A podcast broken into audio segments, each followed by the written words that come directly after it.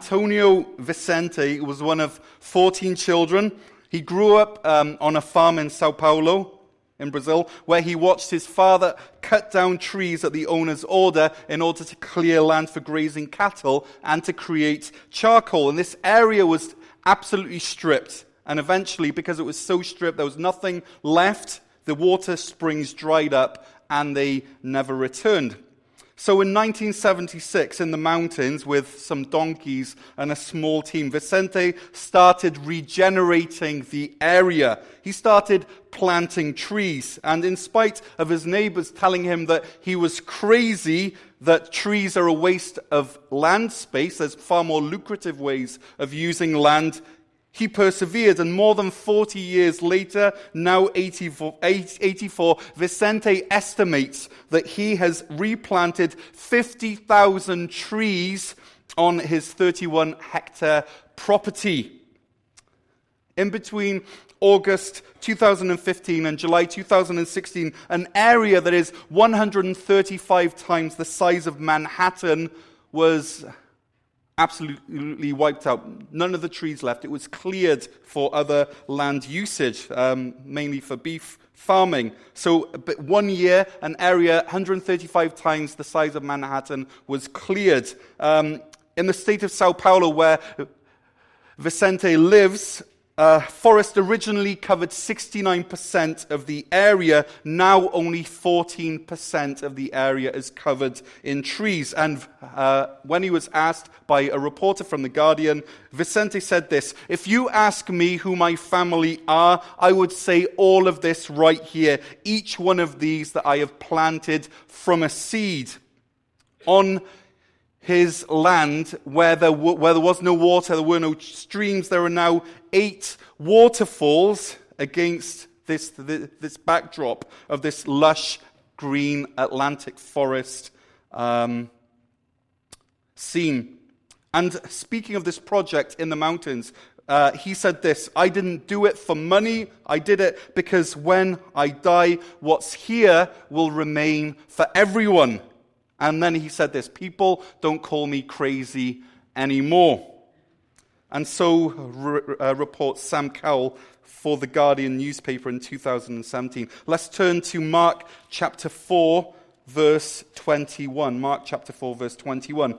And what we will find out as you're turning there in this passage today is that Jesus is going to talk about yeah, the kingdom of God, what it's like. And it's a phrase which we use a lot in church, right? You know, we talk about God's kingdom, may your kingdom come and your will, may your will be done. That's in the Lord's Prayer. Uh, we sing it and we pray it and we talk about it. But how do you really define what the kingdom of God is? If someone came up to you and said, What is the kingdom of God? How would you, how would you put that into a sentence? Well, this is how a guy called or some men called Martin Manser and Alister McGrath have defined uh, uh, the kingdom of God. And Enya, if we can have that up on the screen, it says that the kingdom of God comes into being wherever the kingly authority of God is acknowledged. Let's say that all together. Ready? The kingdom of God comes into being whenever the kingly authority of God is acknowledged.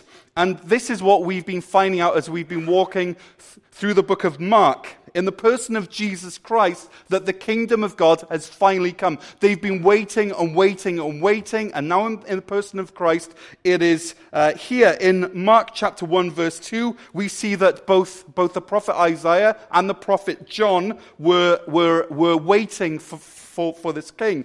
Um, they said, Prepare the, the way for the Lord, make straight paths for him. And then John went on to say this After me comes one who's more more powerful than I, okay? So it's the return of the king. They were waiting for the king to return. And then in two verses later, um, in verse 9, we see what this more powerful one, what this king of the kingdom looks like. And in chapter 1, verse 9, it says this At that time, Jesus came from Nazareth in Galilee, and he was baptized by John there in the Jordan River. And it's at this moment that we see Jesus being, being identified and set apart as the king of the kingdom. He's set apart through, through baptism, and he's, he's identified by the Father through an audible voice from heaven and by the Spirit in the form of a dove that comes and lands on him.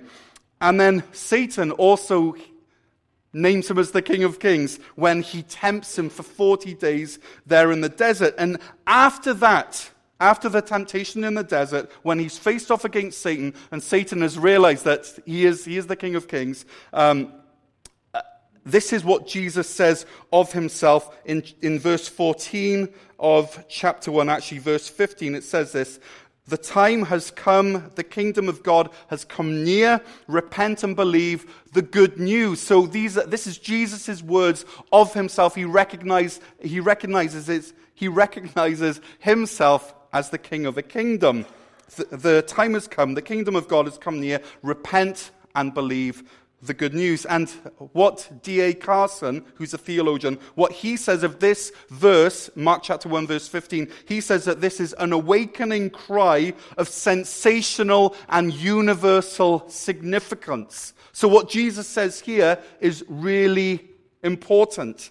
Now, from chapter 1 through chapter 4, where we are now, we've seen Jesus, uh, who's this king, this servant king, establishing his reign. He's been showing people what kind of a king he is and what kind of a kingdom he's establishing. He's healed people, he's freed people from. Um, from Satan's thrall. He's cast out spirits. He's preached truth. He's shown over and over again that he is the servant king.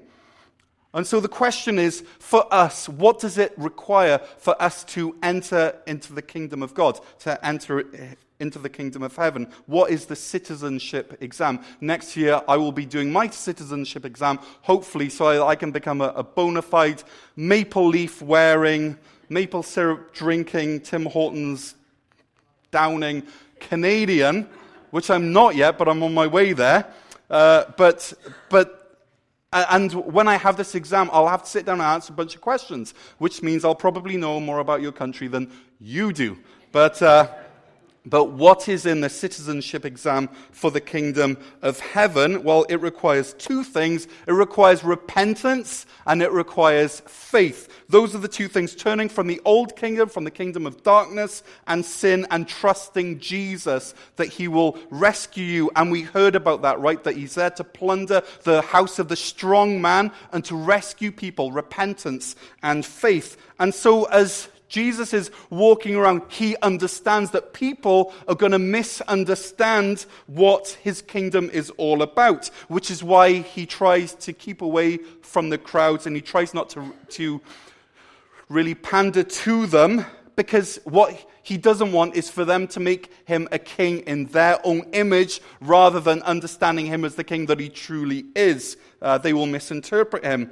Um, and, and we've seen that as king of this kingdom, as servant king of this kingdom, Jesus has shown that it's his right to interpret what's in the Ten Commandments. So he says that he's the Lord of the Sabbath right? Because he came up with the Ten Commandments in the first place. It was in, like, he, he wrote them down, him and the Father and the Spirit. It was their idea. And so it's, so now that he's on earth, he's interpreting them. Uh, he also shows that he welcomes all of the, you know, all of the tax collectors and the sinners, but he rejects the self-righteousness of the, prof, of the Pharisees and the teachers of the law. He's, he shows them over and, over and over again that his authority outranks their human authority. And because of this, they've started murmuring against him. They've started complaining against him. They don't like him. And it's these murmurings which are happening now, which you've seen over the past couple of chapters, that will ultimately result in, in the death of the servant king. So after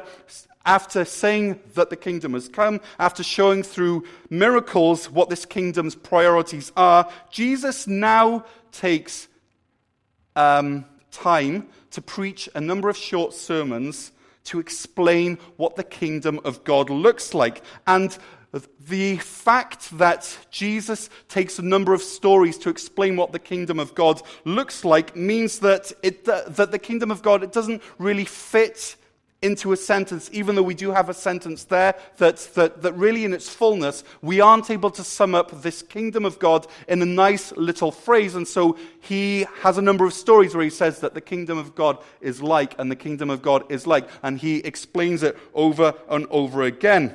Last week we heard that, that it's like a sower planting seeds in different types of soil. And this week we will find out that the kingdom of God is like a seed that grows in the background quietly. We will also find out that, that that at the start it looks small, it looks insignificant, but at the end it's going to look absolutely massive and impressive, and every one of us will say, Wow, the kingdom of God is amazing.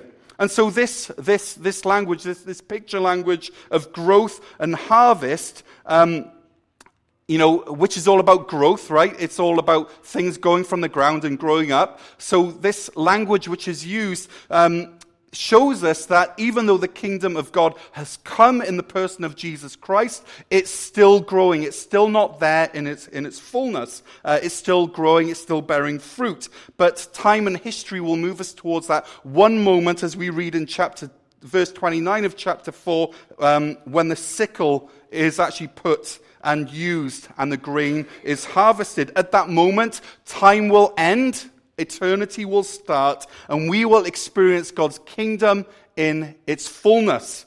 Now, I said last week, if, if you were here and if you remember, or if you heard it online, I said that last week that when Jesus told parables, he was testing people's hearts. In essence, as he tells parables, what he's asking them is this He's saying, How hungry are you? How much, how much do you really want this? And for many of the people, all that they hear is a nice story about agriculture and farming, nothing more. It, and, and what I said last week is that, is that for those people, um, that these stories are like a stone in the ground. It's a rock, it's big, and they have to walk around it. You know, it's in their way, but they work out how to walk around and then they carry on their way. But for the few, what that story is like is it's like a rock in the ground that rather than walking around it, they heft it up and they lift it up and they move it, and underneath, what do they find? They find treasure. And more and more and more treasure. So, today, I'd like to give you a forecast. And if we can have the, the next slide then. And the next one.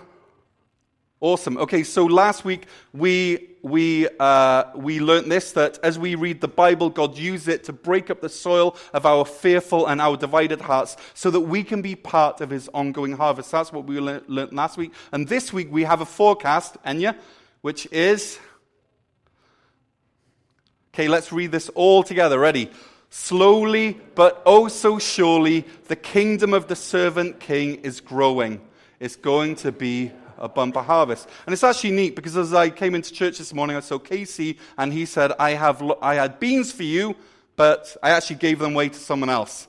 But he said that, that it's been such a bumper harvest of beans that I think from one stalk he had, was the number of beans which he had? 42. 42. Okay, so that so they know what a bumper harvest looks like, and we will be finding out what a bumper harvest looks like here 42 beans on one stalk. Let's turn to um, Mark chapter 4, verse 21, that says this. He said to them, Do you bring in a lamp to put it under a bowl or a bed?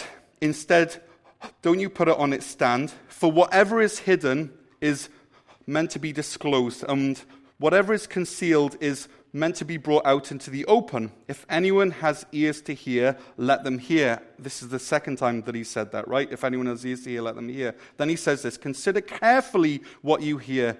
He continued, With the measure you use to listen, it will be measured to you, and even more. Whoever has will be given more. Whoever does not have even what they have will, will be taken from them. Now, at first glance, this, this, this flow of Mark 4 is rather confusing because Jesus starts off by talking about seeds and soil, which we talked about last week. Then he seems to get confused. He switches metaphor and starts hopping on about a lamp and bowls and beds. Then it, he remembers what he was talking about originally, gets back on track, and starts talking more about soil and seeds and sowers. It's, lamp, it's seeds, then lamp, then seeds, and then seeds. But what I'd like us to view this lamp bit like now is viewing it as if we're driving along a long journey on a highway and we have a rest stop. And then there's more highway, and then there's more highway afterwards. So we got highway, we got rest stop, we got highway, and, and then we got highway. Uh, so it's this rest stop that enables you you know, you know, to really carry on with that journey on the highway. Uh, it's an aside, it's a pause, it's a place to clear your head before jumping back in the car and turning on the tunes. So this lamp bit is a rest stop, it's a pause, it's a chance for us to get some clarity. And so, in simple terms, what Jesus is saying in this lamp part of the section is, uh, by, by using this lamp as a metaphor, is that he's saying that the purpose of a lamp is what? To shine, illuminate, light up, right? And you, so you don't buy a nice accent lamp from IKEA and stick it in your linen closet, right? That's, that's not what we do. Instead, what we do is we buy a nice accent lamp from IKEA and we stick it in our living room where it shines. And so the whole purpose of parables, what Jesus is saying, the whole purpose of, par- of purpose of parables is that they shine, is that they light up, is that they illuminate. And so, for those on the inside, and, that, uh, and that's the language which Christ uses, for those on the inside, these parables light up everything. Because the goal of the parable is for us to say, okay, now I understand. But for those on the outside, they look at the parable and they say, I don't really get it. I'm not sure what that means. And and then for those on the outside, they don't pay it any more mind.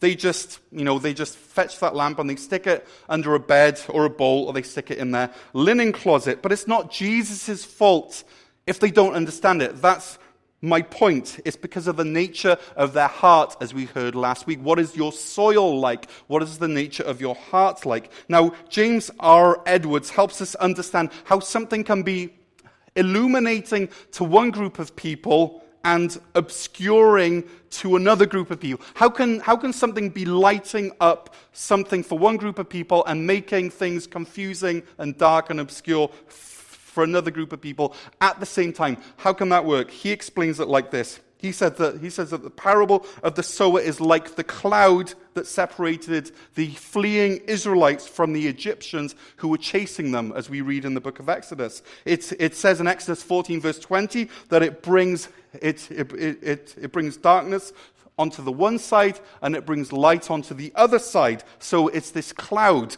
Um, and then he says this that that which was blindness to Egypt was revelation to to the children of, of, uh, of Israel. That that the same event, that one event, was either a vehicle of light or of darkness, really depending on one's stance with the Lord.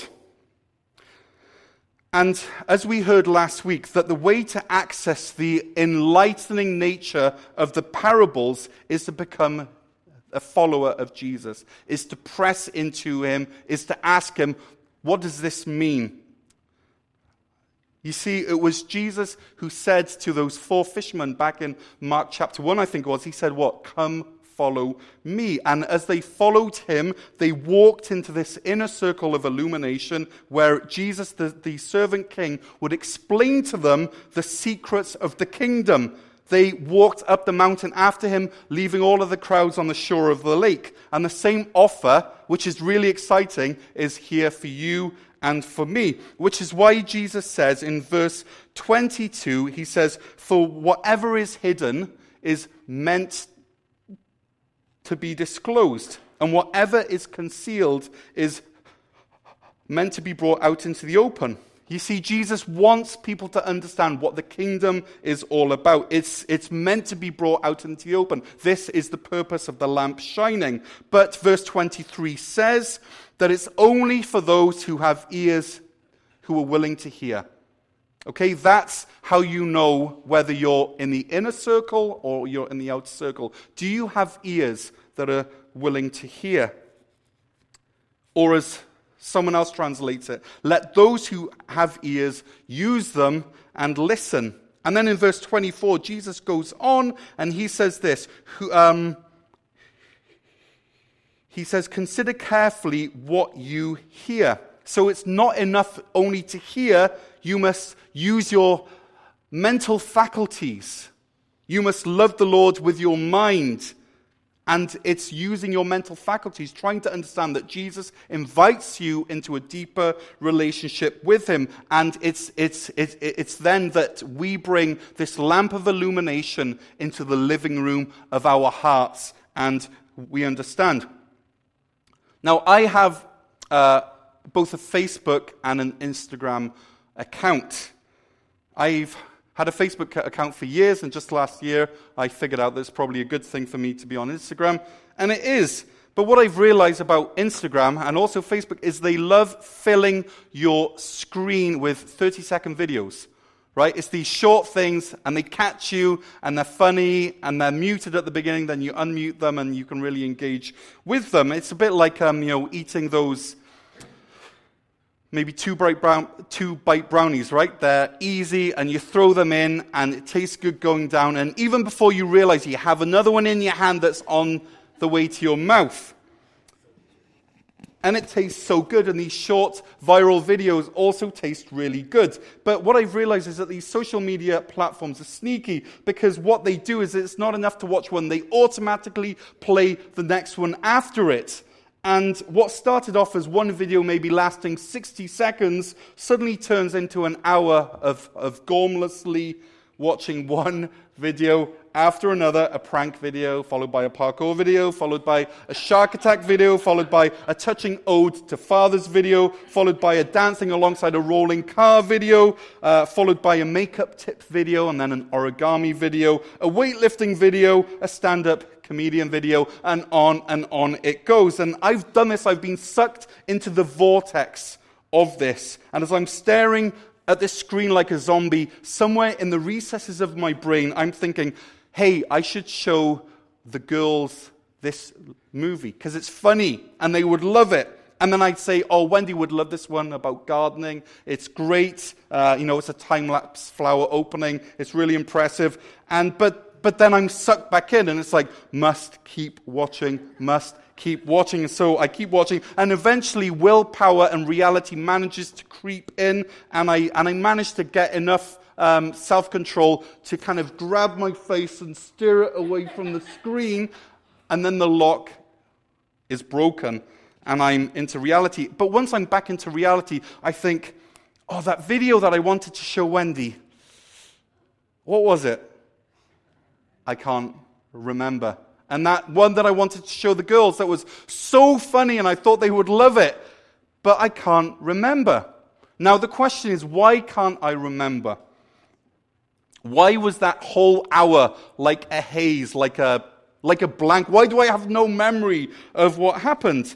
Because I wasn't considering carefully what I was watching. I was just there, I was zoned out, and uh, I wasn't, I was I, I was distracted by it, but I wasn't engaged with it. I wasn't considering carefully. And so when Jesus says to us, consider carefully what I'm saying, he's saying engage your brain. He's saying put your thinking cap on. He's saying don't stare at the screen like a zombie. And then verse, verse, verse 24 says this With the measure you use, it will be measured to you, and even more. Whoever has will be given more. Whoever does not have, even what they do have, will be taken away from them. And here's the beauty of the parable. Here's the beauty of gazing into the depths of Christ's teaching. If you use it, you won't lose it. And I can say that absolutely true in my life. I've never been to seminary, though I wish I had, but in my years of studies, as I dig and I learn and I explore and I dig and I learn and I explore, um, the more I find those rocks and I fling them over, the more I find treasure underneath.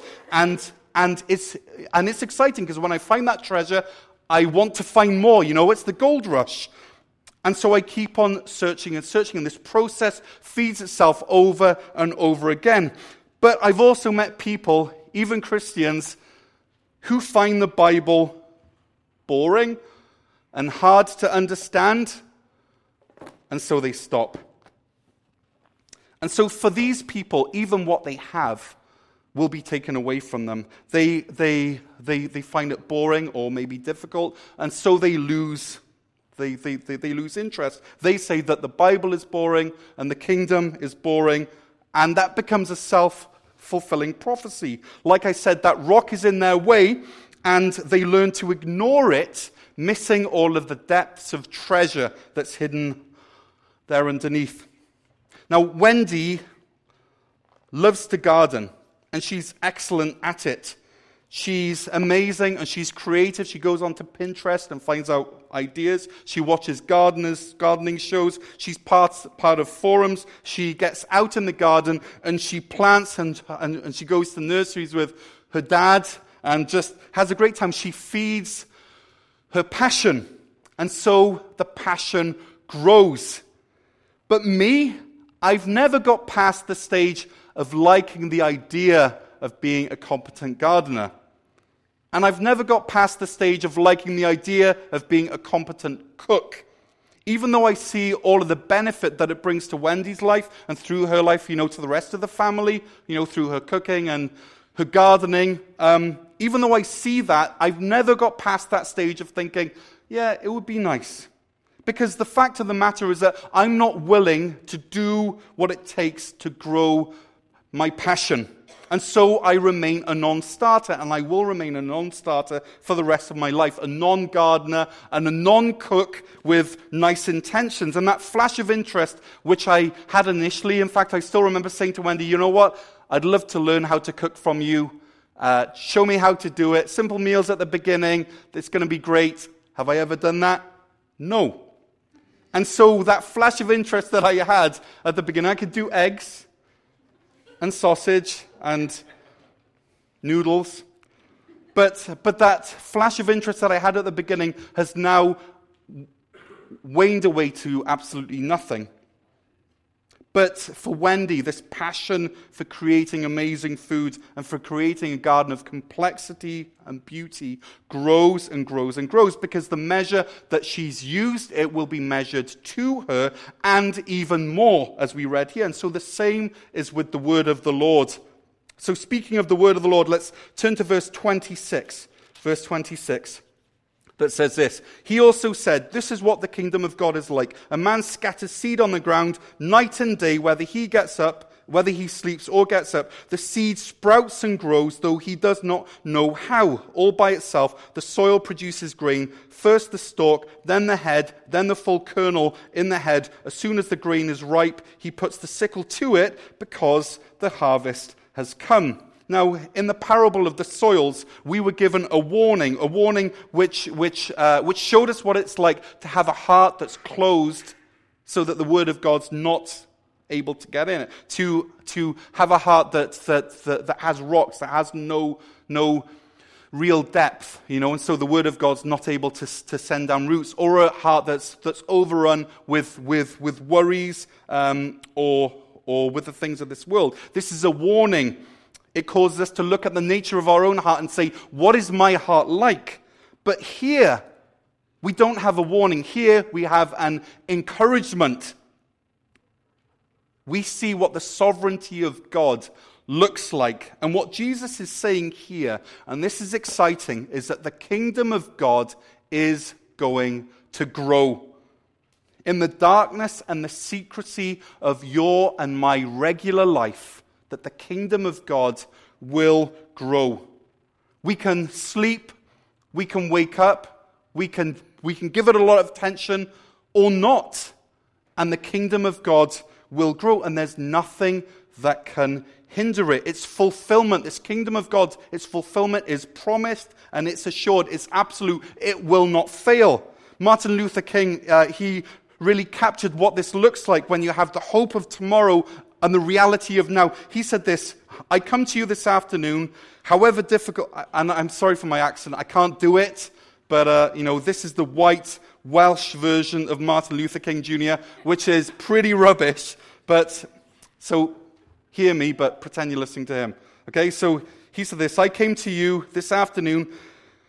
No, he said, I come to say to you this afternoon However difficult the moment, however frustrating the hour, it will not be long because truth crushed to earth will rise again. And this is the sense that we get here in the parable. It's the courage, it's the call to have courage and to stick with it.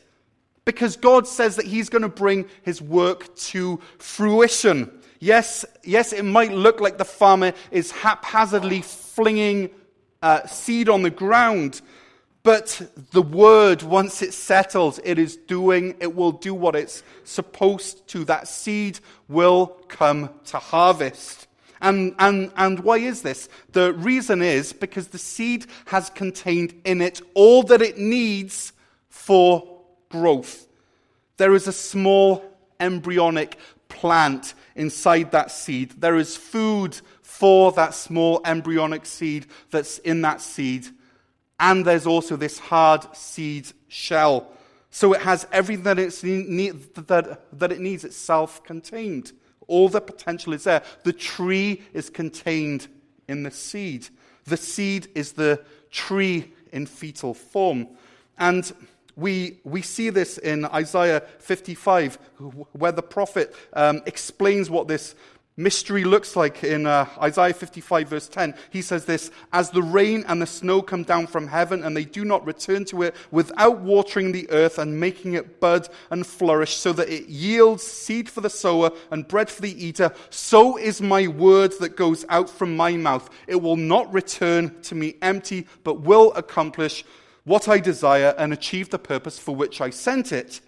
So, this seed which is planted in us, this word of God, it will transform, it will achieve its purpose. We just have to let it. And so, as we look out at society and humanity, and as we look at, at culture and this bent towards sin, it's easy to lose hope. And as we look at the sin in our own hearts and we wonder whether anything will change, and as we look at our families and we long for them to experience saving knowledge of Christ, as we look at our community and say, Lord, I wish that you would move here, that, that we wish that they would know this joy of an unhindered relationship with God. As we do all this, Isaiah 55 and this parable reminds us that God's word his seed is being planted and it is rooted. And even as we listen here, here to this sermon, that His Word is working its way into the depths of our hearts, and we are part of this crop that will one day be harvested. And so, this, this parable is a call to renewed hope. And from this renewed hope comes a renewed prayer saying, Lord, let your kingdom come, let your will be done on earth as it is in heaven. First the stalker, then the head, then the full kernel in the head. We, we don't get spiritually mature all at once. It takes time. First the stalk, then the head, and then the kernel in the head. Then we're ready to reproduce. Uh, first we know Jesus, and then we grow in Jesus, and then we show Jesus to others. That's what we're all about as a church. One day, this what this parable is saying to us is that one day we, we will say to God, not let your will be done, and let your, let your kingdom come. What we will say is, thank you that your kingdom has come in its fullness. Thank you that your will has been done on earth as it is in heaven, because slowly but surely the kingdom of the servant king is growing. So, so far, Jesus has reminded us that we need to let the Word of God shine in our hearts. We need to open the Bible and let its light shine on our lives. We can't hide it under a bowl or a bed. We must let it do what it does naturally, which is shine. And secondly, we've also been encouraged that God's kingdom is growing in spite of our humanness and our lack of attention, in spite of us not really understanding how it works, all by itself the kingdom of God is growing. It's transforming lives and it's transforming many communities around the world in peoples, uh, in people groups and cultures that we've never even heard of. This is what is happening.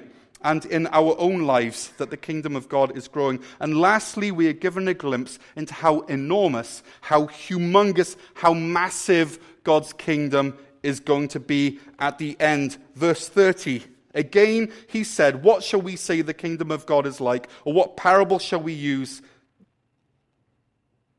to describe it? It is like a mustard seed, which is the smallest of all seeds on earth. Yet when it is planted, it grows and becomes the largest of all, all, all garden plants with such big branches that the birds can perch in its shade. And with many similar parables, Jesus spoke the word to them as much as they could understand. He did not say anything to them without using a parable, but when he was alone with his own disciples, he explained everything. And so this, this first parable about the sower was all about our responsibility. And this second parable is about hope and having patience that God will do what he will do. And the third parable of, this soil and the sower is about surprise. It's the shock factor. It's that this is going to be a bumper crop. So, what we can take from this, as, as, as David Garland says about this third parable, is that one cannot make a judgment about the potential of a mustard seed based on the empirical evidence when it is in the seed stage. In other words, don't judge the end based on the beginning he carries on. You could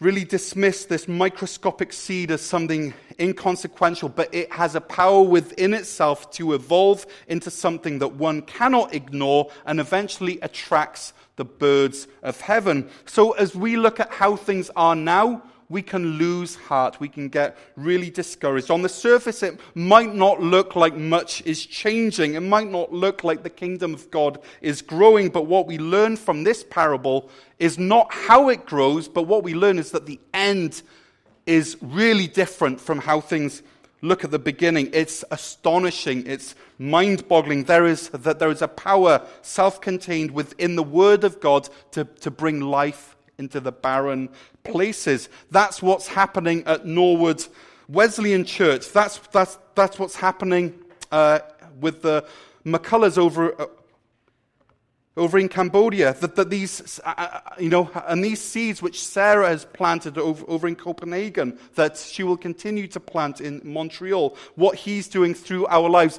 this is what's happening. One day we will be shocked and surprised at the size of what God in His sovereignty is really doing. And He's using us. We, we, we, we might not feel like we know what we're really doing. That's how I feel lots of the time. I have no idea how to handle this. But God, in His sovereignty, is using us. And once that seed is planted, God does what He, he does. What starts in an acorn has the power to bring down a house. Surely, slowly but surely, the kingdom of God, of the servant king, is growing, and it's going to be a bumper harvest. How I'd like to end this is with some, some statistics to encourage you that the kingdom of God is growing. It's often growing in secret, but the end result, compared with the tininess of the beginning, is astonishing. Okay, so, so, so these statistics are from Lifeway, which is a, a research based research institute based in the States. And what they say is this here are some stats. Worldwide, evangelicals and Pentecostals are growing much faster than the global population growth rate. By 2050, these two groups, evangelicals, which we would consider ourselves evangelicals, and Pentecostals, these two groups combined will, no, will number 1.5 six, seven, 1.6, 1.67 billion people, which is huge. Uh, you, know, you know, that's not even all of the Christians in the world. That's just the Pentecostals and the, and the evangelicals. Um, he also says that, or, or this research institute says that Christianity is no longer mainly in the West. In 1900, there were twice as many Christians in Europe as in the rest of the world, but by 2017, both, um, which it was last year, both Africa and, and, and Latin America have now passed Europe in the number of Christians living there. It's, it's, it's no longer about the West. Uh, by 2050, Africa will be home to 1.25 billion Christians. This is one continent, 1.25 uh, billion Christians. In a, in, in a few decades, more than one in eight people in the world will be an African Christian. Entering into the 20th century, 95% of Christians lived in countries that were at least 80, 80% Christian. Okay, 95% of Christians lived in countries that were at least 80% Christian. That was at the turn of the century. But by the 21st century, the, the portion of Christians living in predominantly Christian nations dropped to 59%, which means that there's a lot more people who are Christian living outside of Christian nations, which is amazing. And we think of China and we think of India, you know, we think of these countries, we think of the Middle East. And as these trends uh, continue, as, as, as, as local believers grow in number, more non Christians will be acquainted with or have friends who were Christians. In 1900, only 5.6% of the world's non Christians knew someone who was a Christian. In 1900, only 5.6% of non Christians knew a Christian. This number will, has climbed to 18.4% in 2017, and by 2050, nearly it will be one in five people in the world will know a Christian. So, just like Antonio Vicente, and, and uh, is, is of that? Okay, can you uh, put it onto that picture? So, just like Antonio Vicente, this Brazilian tree planter, God says this to us. If you ask me who my family are, I would say that all this right here, every one of these that I've planted from a seed, this is the kingdom of God. It has come in Jesus. One, one, one day we will see it in its fullness, in its verdancy, in its lushness. Waterfalls will flow where the streams previously dried up. All of this because of the planted word of God that's bringing about his, his reign. This verse, which, which Paul says, I will leave us with, it says this I planted the seed in your heart and Apollos watered it, but it was God who made it grow. It is not important who does the planting or who does the watering. What's important is that God makes the seed grow.